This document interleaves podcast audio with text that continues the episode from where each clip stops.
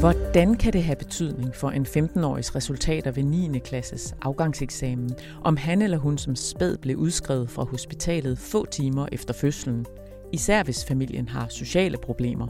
Altså vi kan se en, en negativ effekt på afgangsprøven for alle børn, men den er stærkest for, for det, som vi kalder at-risk børn. Og hvem skulle have troet, at det tydeligt kan ses i sundhedsstatistikkerne hos de 50- og 60-årige, om de var så heldige at være født ind i en af de første familier, der fik en sundhedsplejerske på besøg, da de var babyer. Og der kommer vi ind i sådan nogle, nogle hypoteser omkring, at ernæring rigtig tidligt i livet har nogle store betydning for, hvordan det går der senere i livet, for eksempel i forhold til hjertekarsygdomme. Fødselshjælp, barselsophold og sundhedsplejerskebesøg er nogle af de såkaldt universelle tilbud i velfærdsstaten Danmark. Universelle, fordi det er tilbud til alle familier, uanset indkomst, alder og geografi. Men udover at det kan være rart med et par dage på barselshotel efter en fødsel, og udover at det er fint at vide, at ens baby har taget 400 gram på siden sidste sundhedsplejerske besøg, hvad har vi så ud af disse universelle sundhedstilbud i Danmark? Det er noget af det, som økonom Miriam Vyst forsker i. Hun har nemlig sat sig for at skabe mere viden om effekten af de universelle tilbud, vi som samfund tilbyder de helt små børn og deres forældre. Det er vigtigt, fordi vi øh, bruger en hel masse kræfter og ressourcer på at hjælpe familier, nybagte familier, små børn, mødre, fader med en ordentlig start i, i deres familieliv blandt andet med sundhedsplejerskeordningen. Øhm, når vi så bruger så mange ressourcer, så vil vi også gerne være sikre på, at vi bruger dem på den rigtige måde. Øhm, og der er det jo vigtigt at vide, hvad der ligesom giver afkast, eller hvad der, hvad der nytter, hvad der virker.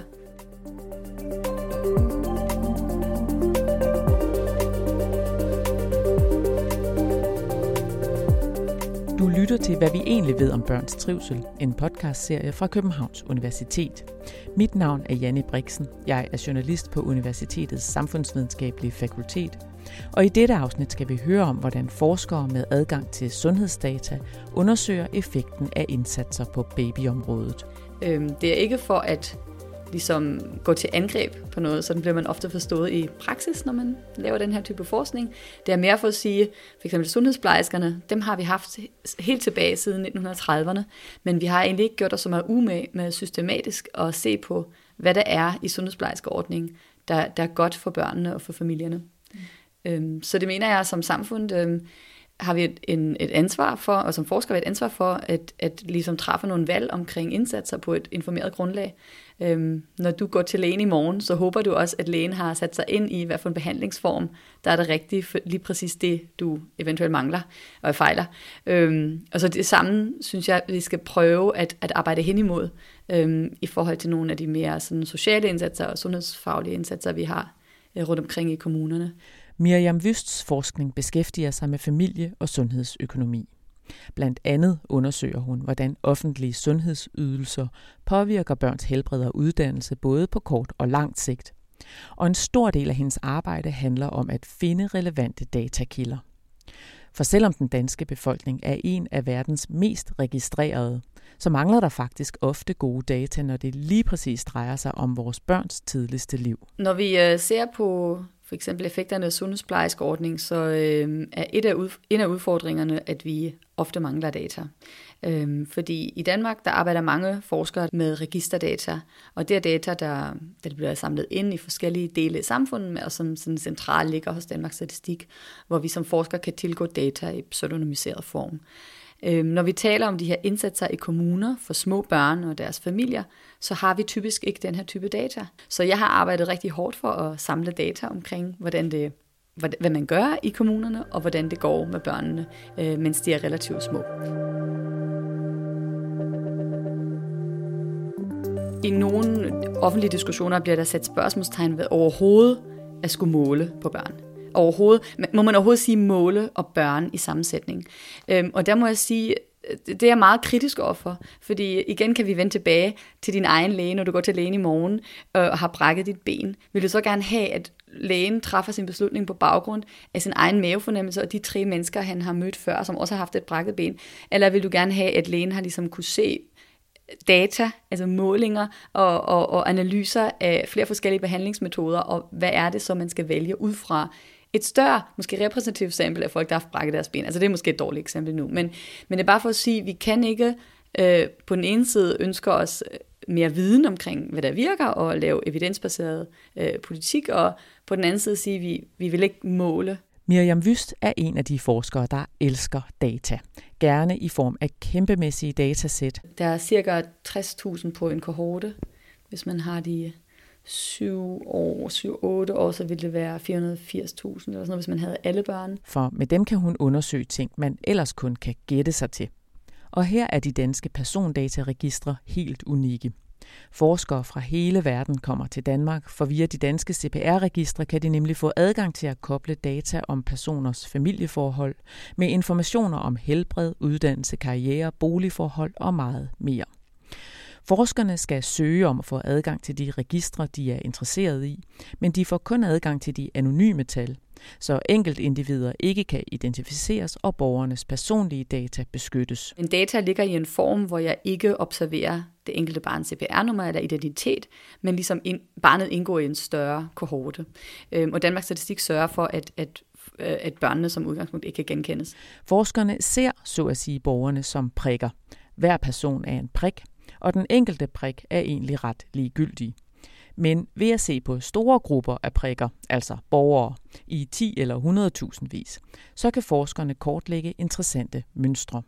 Jeg kan godt forstå, at, at det med data og børn i sammensætning, det fremprovokerer enormt meget frygt. Men på den anden side er der også et behov for, at vi som samfund ved, hvad vi skal investere i, og hvad for nogle indsatser er gode og gavnlige for vores børn. Så det, det er ligesom den her balance, man skal finde mellem, mellem, mellem sikkerhed, og at vi, at vi har det her enormt store vidensbehov, som vil gavne den enkelte og samfund som det hele. Øhm, og, og det, der ligesom er fundet, i, i, når vi ser på data hos Danmarks Statistik, så er der fundet en rigtig god balance, synes jeg, i forhold til, at vi ikke kan identificere øh, enkeltpersoner der, og, og sikkerhed er med stor S, øhm, men at vi samtidig har det her enormt øh, vigtige datagrundlag til at, ligesom at undersøge nogle indsatser, som vi investerer rigtig mange ressourcer i. En af de undersøgelser, der ligger i Miriam Wysts regneark lige nu, er data fra sundhedsplejerskernes journaler i 61 danske kommuner. Her er der oplysninger om alt fra babyers vægt og højde til screeningsresultater for tegn på, at moren skulle have en fødselsdepression. Det er sådan, at øh, selvom vi har god registerdata på som nationalplan, så mange af de her programmer, blandt andet sundhedsplejerskeordningen, de er organiseret i kommunal regi. Og der har vi ikke som forsker haft muligheden til systematisk at samle store datasæt om store grupper af børn og familier sammen. Så derfor er jeg for halvanden to år gået i gang med, med et stort arbejde og kontakte land, alle landets kommuner sådan set, øh, og bede om lov til at bruge data fra deres kommunale sundhedstjeneste, til at ligesom at se på nogle afgrænsede forskningsspørgsmål. Hvordan virker de her kerneelementer i sundhedsplejerskeordningen, som vi tilbyder faktisk alle familier i Danmark. Øhm, så det har været en lang proces med mange forskellige godkendelser og øh, fokus på datasikkerhed og fokus på, at, at data ligesom bruges kun i forskningsøje med og kun til de her projekter, som jeg har beskrevet i, i, i min ansøgning.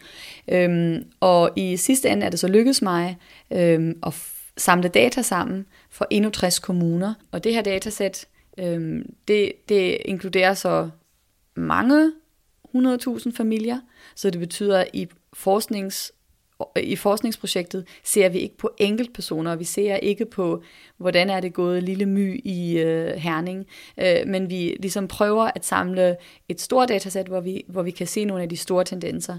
Så det unikke ved de her data er, at vi for første gang kan sammenknytte, hvad der sker i sundhedsplejen. Altså, hvor mange besøg har du fået? Hvornår har du fået det her besøg? Har du fået det her tidlige besøg, som mange mener er rigtig, er, er rigtig vigtig. Øhm, og hvordan klarer børn sig i gennemsnit så senere? Eller hvordan går det med deres sundhed i gennemsnit? Vi vil se på betydningen af tidlige sundhedsplejerske besøg. Er det i disse tider, hvor rigtig mange kvinder kommer hjem hurtigt efter fødslen, er det vigtigt, at der kommer en sundhedsplejerske tidligt. Øh, vi vil også se på nogle forskellige organiseringer af sundhedsplejerskeordningen. Er det rigtig vigtigt med hjemmebesøget, eller hvordan ser det ud med gruppeaktivitet, øh, mødergruppeaktivitet. Øhm, og det er egentlig nogle af de her kerneelementer, som de fleste familier kender. Når man først har fået et barn, så kender man de her typiske hjemmebesøg, men man ved, at der er langt de fleste steder er tilbud om mødergrupper. Der er noget med åbent hus, der er noget med ekstra besøg, hvis man har behov for det. Og vi vil ligesom for første gang have muligheden nu her med det her store datasæt, og virkelig at, at kortlægge og, og analysere på betydningen af de her forskellige faktorer.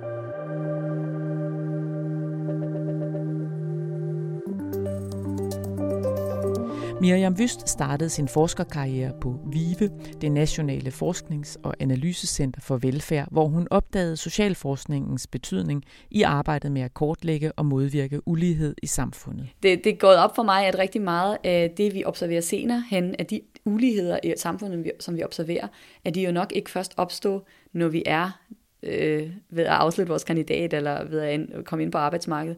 Det er jo rigtig meget, øh, der starter meget, meget tidligere.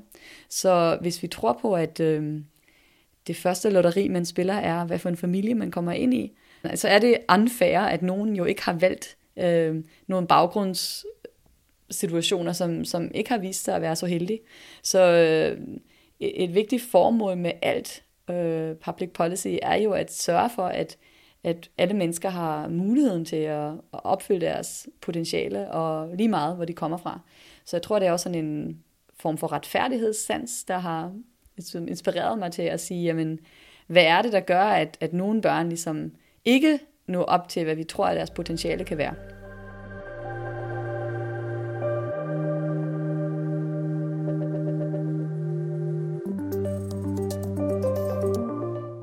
Jeg startede med at undersøge sundhedsplejerske ordning i sådan lidt mere historisk perspektiv, fordi vi har haft sundhedsplejersker i Danmark siden 1937, øh, men der har egentlig ikke været sådan en detaljeret opfølgning omkring, jamen, hvad har det egentlig betydet i forhold til udvikling af sundhed og, og også andre udfaldsmål for de kohorter, der fik adgang til den her sundhedsplejerske ordning.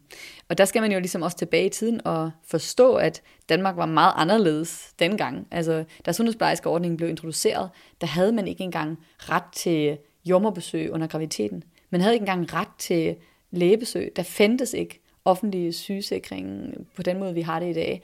Der fandtes ikke universelle daginstitutioner. Det er et meget andet kontekst, vi går tilbage til. Øhm, men man har introduceret sundhedsplejerskeordningen, fordi der var en høj spadebørns dødelighed på 6,5 procent. Det, det var ret højt, og man fandt ud af, at den efter den havde dykket ret meget i 10'erne og 20'erne, at den ikke rigtig faldt. Så man, man var bekymret for, at der var nogle, nogle ting, man kunne rykke på. Øhm, og en ting, som Sundhedsstyrelsen var meget opmærksom på, var øh, ligesom ernæring og, og spadebørns pleje, der ligesom alt for meget stadigvæk var påvirket af nogle forskellige myter, og ikke sådan evidensbaseret, øh, som man også forstod det allerede dengang. Så man arbejdede for, at man skulle have nogle sundhedsprofessionelle, der kom ind i familierne tidligt og hjælpe familierne med at træffe de rigtige beslutninger, altså træffe beslutninger omkring ernæring, hvilket var rigtig vigtigt dengang. Rigtig mange børn døde stadigvæk af diarré, fordi øh, når de ikke blev armet, når mor skulle tilbage på arbejde faktisk, øh, specielt fattige børn, øhm, så, så fik de noget komælk, og det var ikke ordentligt behandlet, og der fik de ofte diarré af, og det er faktisk rigtig farligt, når man er meget lille. Så man, man arbejdede for at komme ind i familierne tidligt og, og hjælpe dem, monitorere børnene, hurtigt få dem henvist til lægen, hvis der var noget. Øhm, men, men også ligesom, ja, give, give noget information til familierne. Øhm, og det, jeg sådan har udnyttet i min, i mine studier af både korttids- og langtidseffekter, det er, at det var Sundhedsstyrelsen, der har udviklet programmet, og det var staten, der medfinansierede det med 50% af udgifterne, men det var kommunerne, der skulle introducere det. Og der er noget tidsvariation, hvornår kommuner startede startet med sundhedsplejerskeordning, og, og man kan sige, at selvfølgelig er der også altid et valg, hvad for nogle kommuner har introduceret det. Er det de rige? Er det dem, hvor der var størst problemer eller et eller andet? Men der var dog det, at dengang fandtes der ikke e-mail, så når man skulle have godkendt sit program, og når man skulle have godkendt det for den her medfinansiering fra staten, så skulle man skrive frem og tilbage med Sundhedsstyrelsen. Og det var der mange kommuner, der skulle. Der var 1300 kommuner dengang. Så, øhm, så der var en, nogle delay i, hvornår man kunne starte. Og så kommer vi tilbage til, du har nogle børn, der er født lige før og lige efter, og du kan sammenligne til kommuner, der ikke havde sundhedsplejersker. Og når jeg gør det, så kan jeg for det første vise, at det havde en vigtig indflydelse på spadebørns dødelighed. Så den cirka de 15-20 procent fald i spadebørns øh, dødelighed, som vi kan tilskrive i den her periode fra efter 37, som vi kan tilskrive sundhedsplejerskeordning, og det er en, en ganske betydelig chat. Øhm, og så kan man sige, så kommer de gode danske register ind igen i billedet, fordi de her kohorter, der som de første fik adgang til sundhedsplejerskerne, de er jo så blevet ældre og er i den periode, jeg observerer dem i data, mellem 45 og, og slutningen af 60'erne. Og så kan vi sige, jamen en ting er, at de, øh, at de fik en bedre periode som helt spadet børn, men hvordan har det påvirket dem på længere sigt? Og der kommer vi ind i sådan nogle, nogle hypoteser omkring, at ernæring rigtig tidligt i livet har nogle store betydning for, hvordan det går der senere i livet, for eksempel i forhold til hjertekarsygdomme.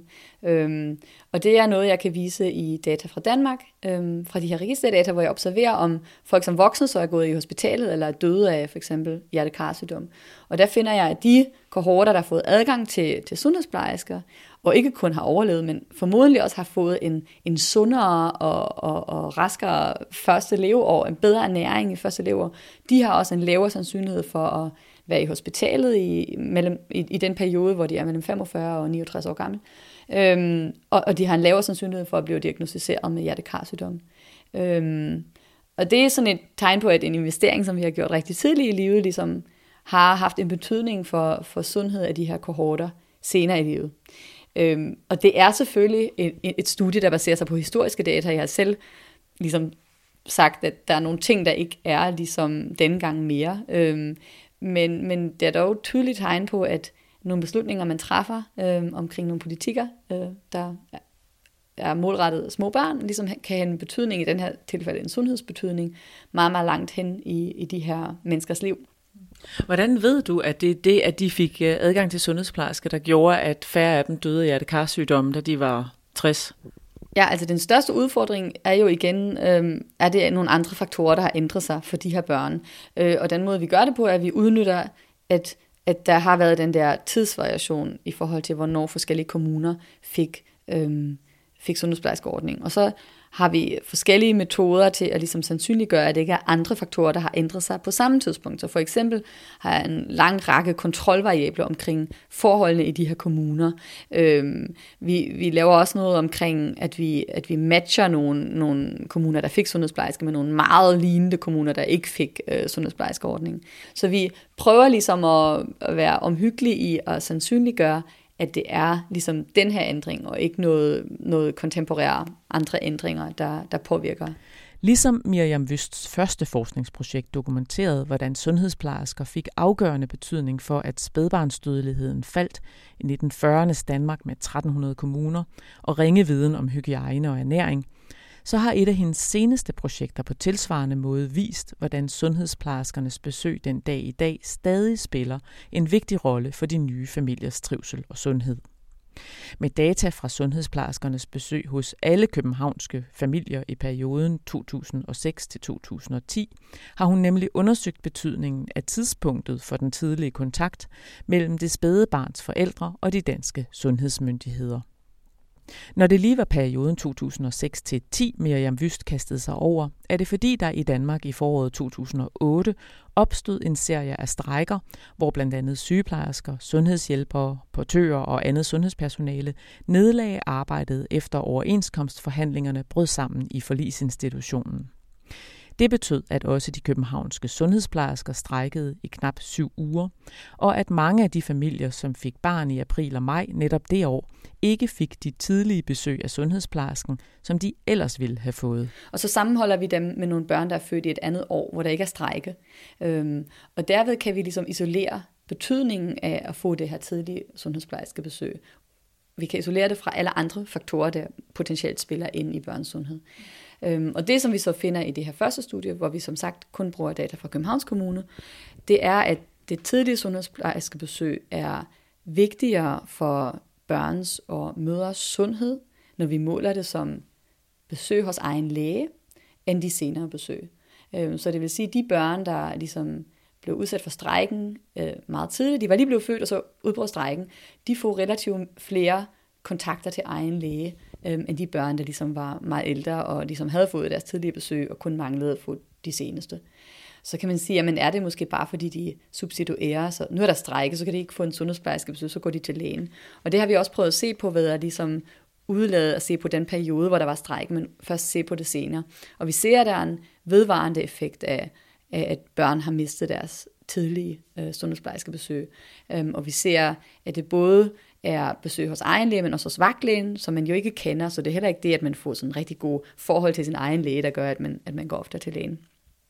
Og det er jo enormt vigtigt at vide for, for øhm, dem, der sidder med ansvaret for de her programmer, fordi vi for første gang ligesom kan vise på danske data, at også i den universelle ordning øh, på det serviceniveau, som vi har, så er der nogle ting, der er måske vigtigere end andre. Så hvis man skal skrue et program sammen, der, der, der ligesom får det optimale, øh, den optimale indsats på en eller anden vis, så, så er det vigtigt at have fokus, i hvert fald i forhold til sundhed af børn, og også af mødre, øh, så er det vigtigt med det her tidlige opfølgning. Så det er jo sådan en slags ja. naturligt eksperiment. Altså, I har egentlig ikke øh, sat det op, men I kunne bare se, at der var noget særligt det år, og så vælger I så at benytte jer lejligheden til at gå ind og måle på det. Men det vil sige, det I kunne se, det var ikke kun, at de gik mere til lægen, mens sundhedsplejerskerne var i strække. Det var på længere sigt. Ja, det var også på længere sigt. Og det er jo lidt det, der er det vigtige, at det ikke kun er i den periode, i den relativt korte to måned periode, hvor der var strække, at, at de gik mere til lægen, men også når vi undlader at se på deres første leveår, så ser vi også i år 2 og 3 og 4 og 5, at de går mere til lægen. Ja. Øhm, og vi mener, at det måler, at det, det, vi kan ikke fuldstændig isolere, hvad det måler, om det også måler, at de ligesom får sig en god relation, eller bliver ligesom, ligesom vant til at gå til lægen meget. Men hvis vi er villige til at antage, at, øh, at det også måler underliggende sundhed, så, så betyder det, at vi senere hen får flere omkostninger. Og det jo ligger jo også rigtig meget i den argumentation for en tidlig indsats, den bliver ofte sådan slået relativt bredt op, og relativt, nu skal vi alle investere tidligt, og så bliver det bare så godt. Men, men rent empirisk kan vi så her se, at hvis man ligesom mister sit første besøg, så, så har det ligesom nogle konsekvenser, der var ved. Miriam Wysts analyse af langtidseffekterne af de københavnske sundhedsplejerskers strejke dokumenterer altså en forskel i familiernes sundhedsadfærd. De familier, der mistede de tidlige sundhedsplejerskebesøg, går mere til læge i barnets fem første leveår. Og analysen indikerer også, at der kan være en reel forskel i børnenes sundhed. I hvert fald rapporterer forældrene selv, at deres børn har dårligere sundhed end i de familier, som fik de tidlige besøg af sundhedsplejersken. En anden vigtig aspekt, som vi gerne vil forske mere i, er, at vi også ser, at det påvirker mødrene, øh, ligesom ikke få det her tidlige besøg, og de går også mere til lægen. Der har vi set på data og ser, at en vigtig aspekt af den her. Fordi man kan spørge, hvad er det, der er så vigtigt ved det første sundhedsplejerskebesøg, det tidlige sundhedsplejerskebesøg? Det er jo en meget sammensat treatment. Altså det handler jo ikke om en pille, den sundhedsplejerske giver familien. Det handler jo om at spore sig ind i, hvad er den her families øh, situation, og hvad har de brug for.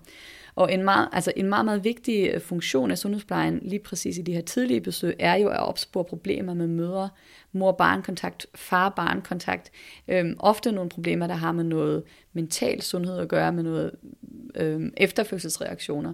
Øhm, og der mener vi, at vores resultater også forsigtigt peger i den her retning, at hvis man ligesom mister de tidlige besøg, så kan man komme på sådan en track, der hedder, man er ikke blevet opsporet tidligt, man er ikke kommet tidligt ind i et opmærksomhed og et forløb. Øhm, og det kan ligesom give bagslag på lidt længere sigt. Øhm, og der kommer vi jo så tilbage til også den her, hvad formålet med sundhedsplejerskeordningen, det er jo også meget det her screening, øhm, monitorering af sundhed, øhm, og give en god øh, vejledning og kontakt øh, kontakt til andre, hvis det er nødvendigt, øh, til alle familier. Så øh, specielt i de her tidlige besøg, mener vi, at vi kan vise, at, øh, at både det her konkrete opfølgning om, om sundhedsproblemer, men også specielt det her screening øh, og, og, og henvisning til nogle andre øh, sundhedsprofessionelle, for dem, der har behov for det, øh, spiller en enorm vigtig rolle.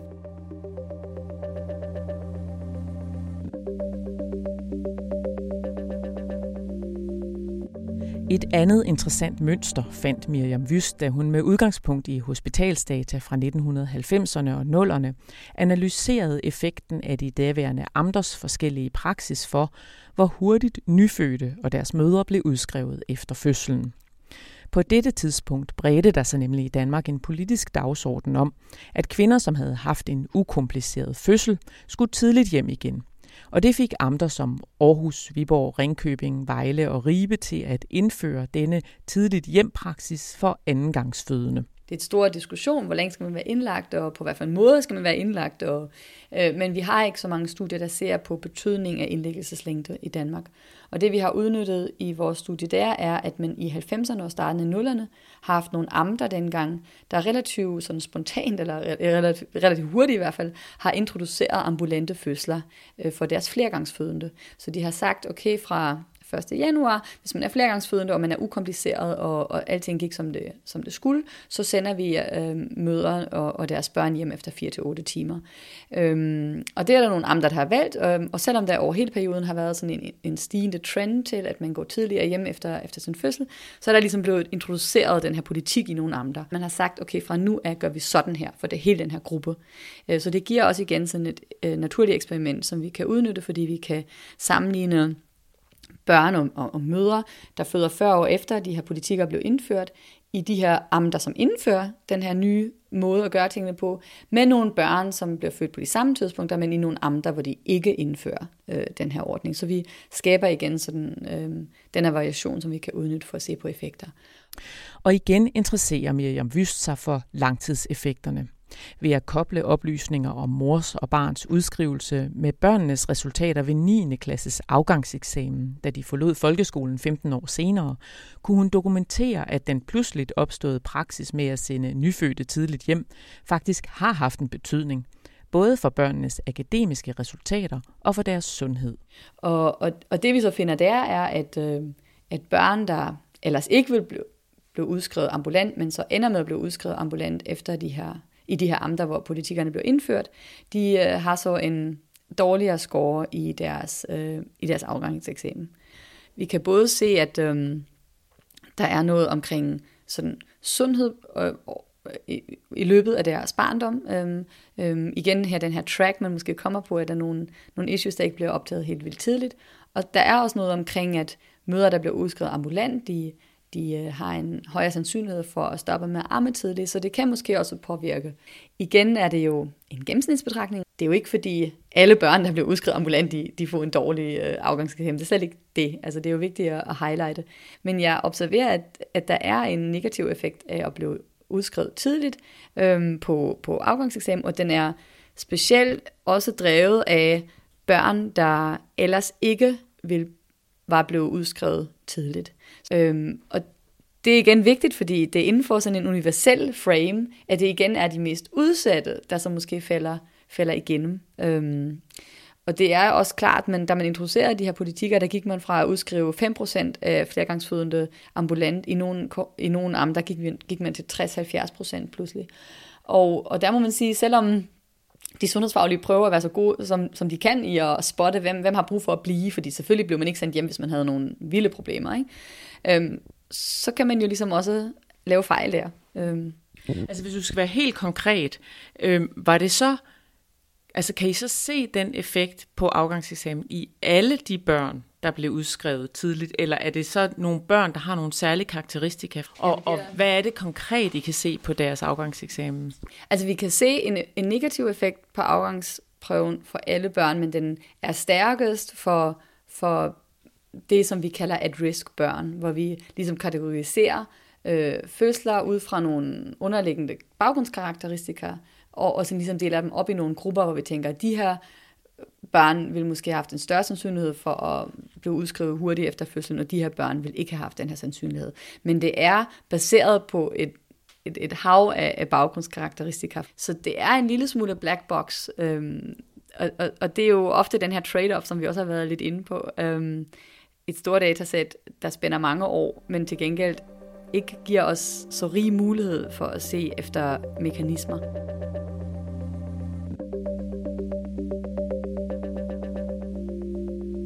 Når man er økonom som Miriam Vyst, er der næsten ingen ende på, hvad dataanalyse kan bruges til. Og en af de ting, hun mener, vi bør interessere os mere for, er kvaliteten af de dagtilbud, som hovedparten af alle danske børn tilbringer hovedparten af deres vågne timer i. Og det er et emne, som optager både politikere og befolkning, som for eksempel under forsommerens valgkamp, hvor en tv-dokumentar med optagelser fra skjult kamera af et grædende barn, som ikke blev trøstet, uden videre fik politikere til at love flere hænder i landets børnehaver og vuggestuer. Men det er lidt et tyndt grundlag, mener Miriam Wüst. Det er klart, at, at den her case er jo frygtelig, men øh, det er bare svært at generalisere ud fra enkelte øh, observationer i nogle enkelte situationer. Så, så jeg mener stadigvæk, at der er behov for sådan en, en triangulering, hedder det så pænt, tror jeg. Altså forskellige metoder, forskellige datakilder, forskellige tilgange til emnet, og jeg mener, at vi har stillet relativt godt op i forhold til sådan dybtegående, kvalitative undersøgelser af kvalitet i pædagogisk praksis. Øhm, så jeg tror ikke, der er så mange, der er i tvivl om, at vi har godt, god viden omkring, hvad en god pædagog skal og kan. Men, men vi mangler stadigvæk rigtig meget god viden omkring andre aspekter, som er mere af kvantitativ natur. For eksempel er der en stor litteratur om betydning af antal elever i en skoleklasse for elevernes score, testscores og, og, og sådan generelt udviklingen senere i livet. Øh, vi har ikke tilsvarende undersøgt øh, i Danmark for eksempel betydningen af antal børn i, i en børnehavegruppe. Øh, der er en masse meninger, og der er sikkert også noget forskning, der tyder på et, et optimalt leje, men vi har ikke særlig meget kvantitativ forskning på, i, i en dansk kontekst omkring de her meget grundlæggende ting. Så hvis vi skal have en diskussion om, hvorvidt vores daginstitutioner for eksempel er gode nok, og vores børn udvikler sig optimalt i de mange timer, de er i daginstitutionerne, hvad er det så for en viden, du mener, vi skal gå ud og kigge efter? Vi kan starte med at først etablere, hvor mange børn, hvornår starter børnene i daginstitutionen. Det har ændret sig ret meget. Hvornår går de fra vuggestue til, til børnehave? Det har også ændret sig, at de blev yngre. Det er ikke rigtig blevet undersøgt, hvordan påvirker det øh, børnene. Øhm, hvor mange voksen interaktionstimer har de så i virkeligheden. Øhm, vi mangler mere sådan overordnet på tværs af kommuner, på tværs af institutioner også overblik over det. Øhm, der er mange kommuner, der bruger deres ressourcer på bestemte måder, for eksempel øhm, målretter ekstra ressourcer til udsatte institutioner. Øhm, og det er heller ikke rigtig undersøgt, hvad er den bedste måde at gøre det her på. Øh, der er mange sådan små skruer, man ville kunne skrue på, hvis man kunne se på, på data fra daginstitutioner øh, mere systematisk. Og det er vigtigt, at vi, at vi har alle børn med, men det betyder også, at vi skal have alle børn med. Altså, der er enormt lidt fokus i den her valgkamp. Vi snakkede om minimumsnormeringer og alt muligt. Men der har ikke været fokus på, hvordan løfter vi faktisk dem, der ligger helt i bunden. Øhm, så den groft sagt kan man sige, at mit barn i Rudolf Steiner børnehave skal nok klare sig okay. Men, men øh, hvad, hvad med, med det lille barn, der er udsat og går oven i købet i en institution med mange andre udsatte børn?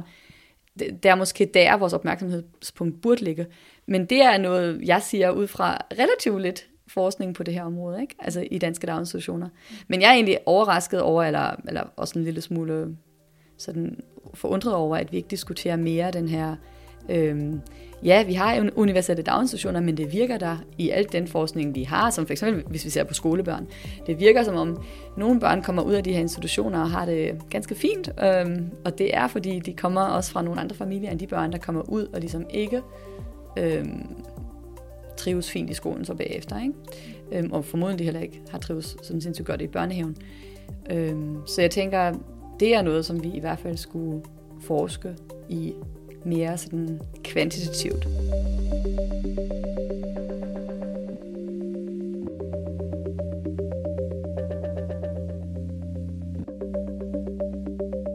Du har lyttet til, hvad vi egentlig ved om børns trivsel, en podcast-serie med forskere fra Københavns Universitet. Mit navn er Janne Brixen, jeg er journalist på universitetet, og i næste afsnit skal vi høre mere om sundhedsplejerskernes arbejde med at opdage mødre, der viser tegn på fødselsdepression. Hver tiende nybagte mor i Danmark rammes nemlig af fødselsdepression, og det kan gå ud over hendes barns udvikling og tilknytningen mellem mor og barn. Umiddelbart, når man taler med dem, virker de stressede og anspændte. Mange af dem kan ikke sove om natten. Øh, rigtig mange af dem har mange, mange tanker om, øh, at de ikke dur som mor at øh, deres barn ville være meget bedre tjent uden dem. Derfor har forskere på Københavns Universitets Institut for Psykologi kortlagt den mest præcise måde at finde de mødre, der viser tegn på depression.